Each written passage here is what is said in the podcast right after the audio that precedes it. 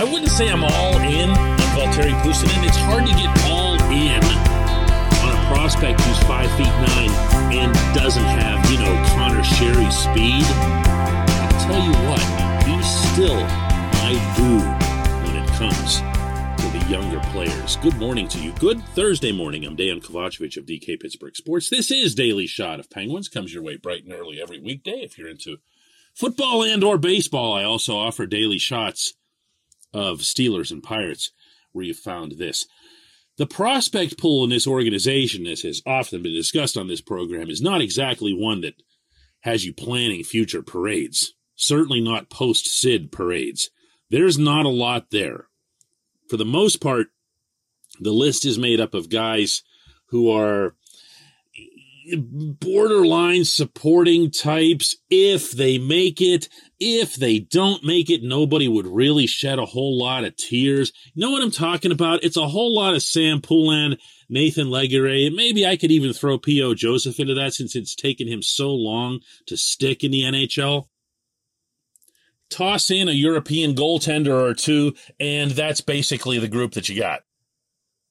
But I'm going to keep telling you this story from development camp a couple of years ago. Pretty much peak pandemic. And the least enticing array of prospects I've ever seen in the camp scrimmage setting is out on the ice at Cranberry. And other than the fact that I was excited just to be covering hockey and we're there with all masks and everything spread 900 feet apart and everything else, I was just happy to, you know, see some action and to see it right there in the arena. And these kids couldn't make plays to save their lives. There was virtually no creativity on the rink, not much either in the way of physical tools that would get you excited, like somebody that would be super fast or something like that, where you go, Hey, keep an eye on this guy. He can really fly. Or this guy's got a super shot or whatever. None of that was really going on. Okay. Through the whole thing, get the scrimmage starts. It's just, it's not interesting. Fact, I'm sitting up there in the press area just pretty much losing interest. And I'd never done that at one of these things before. I really enjoy the development camps. And then this one kid, and only one, was making pretty much every play. When the puck came to him, A, it came with a little bit of a magnet to it, and I think you know what I'm talking about. He was working on his off wing at times. He's a right hand shot, but he was moving on the left side, and he was facing the middle of the rink.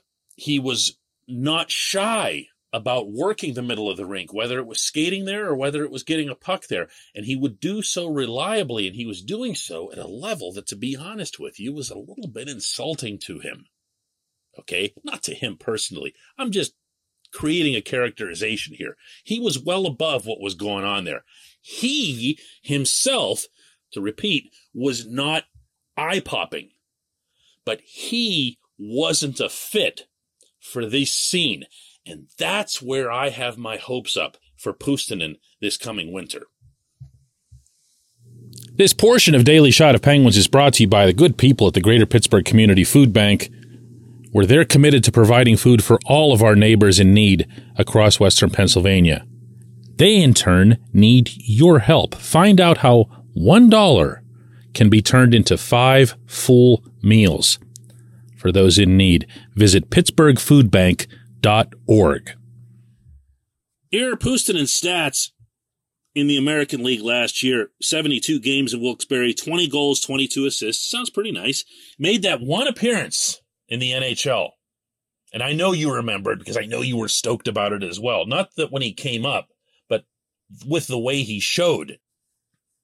He was a participant in a key even strength goal. Really nice pass to spring the play through the neutral zone. And found a way to get to the net on a regular basis. Uh, one time going to the net and cutting a path that allowed Mark Friedman to come in behind him and score a pretty nice goal himself. Didn't get a point on it, but again, was a pretty pivotal factor there, to say the least. Also, kind of backed up butt first into the net a lot, which I thought was an interesting trait for a dude who's got his stature.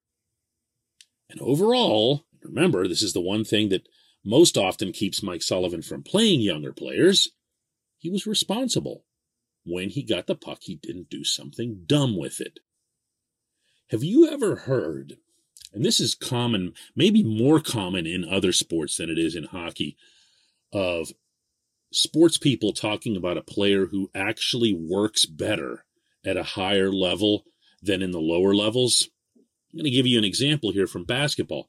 If you've got a younger guy who is a great point guard, who sees the court, who sees where all his teammates are, who sees the play developing before the ball goes anywhere near the hoop, that player is never going to be able to show you everything that he can do until he's surrounded by superior players.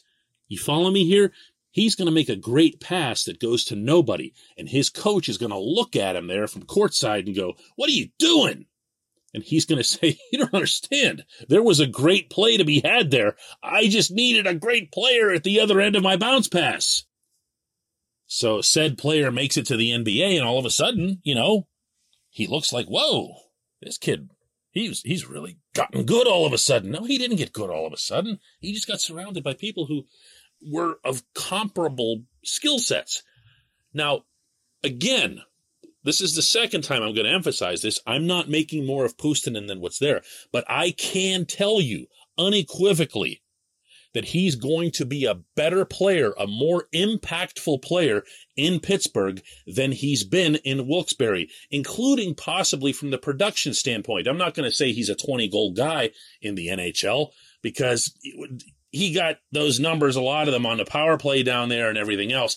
He's somebody who's going to fit comfortably, I feel, in a five on five role, possibly staying on the bottom six. I don't know that he has another level there in that regard.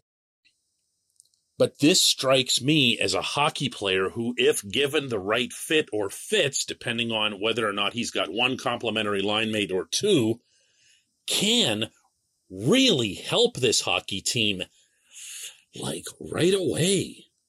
I mean, right away. And I don't say that lightly about anyone in this system. I'd really like to see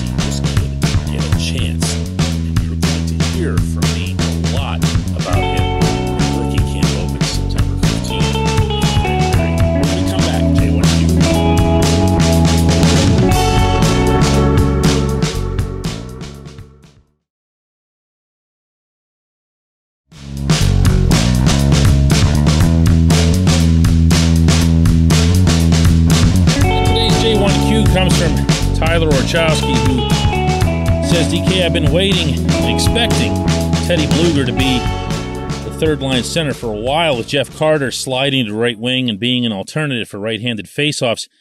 Last year with Brian Boyle, I thought we had the guy to play 4C. And this year, I'm not so sure. Drew O'Connor's listed as a center, but I think they see him as a winger. Who else can do it? You know, Tyler, I, would like to put O'Connor onto my center depth chart. I just can't do it.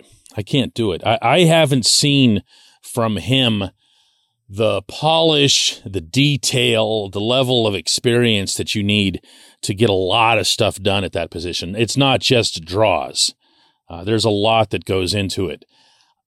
I see O'Connor way more as that big, strong, fast, aggressive kid who gets in on your forecheck and has an opportunity to own that forecheck. You know what I'm talking about now as I described it that way, right? You can picture it.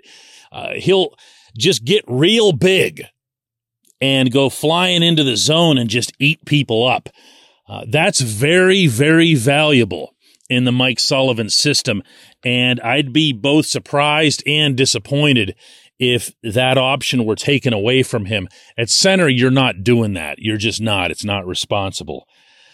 As for Teddy at the third line, you know, I know you're referring to yesterday's episode in which I was trying to find at least a concept of the right complement of wingers to put around him because Teddy's not a solo artist, as I discussed yesterday. He needs to have, you know, bass and drums and maybe even some lead guitar.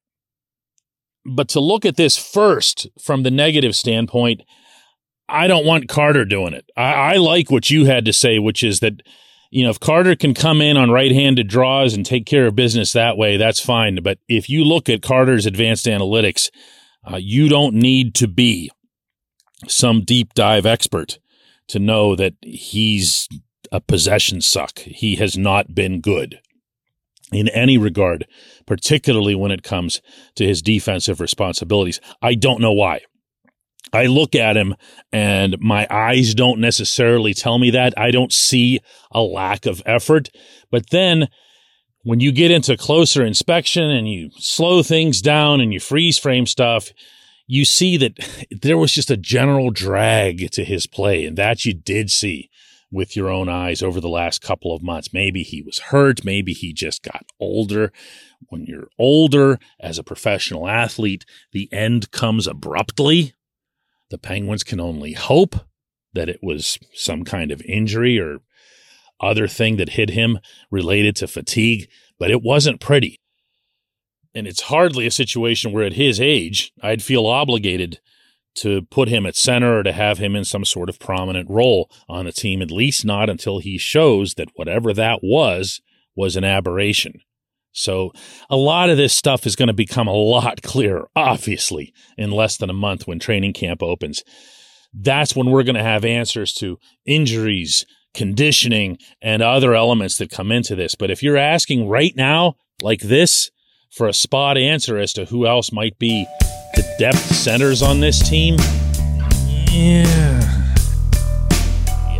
I just don't have one for you right now. You know, let's see how it all plays out. I appreciate the question. I appreciate everyone listening to Daily Shot of Penguins. We'll do another one tomorrow.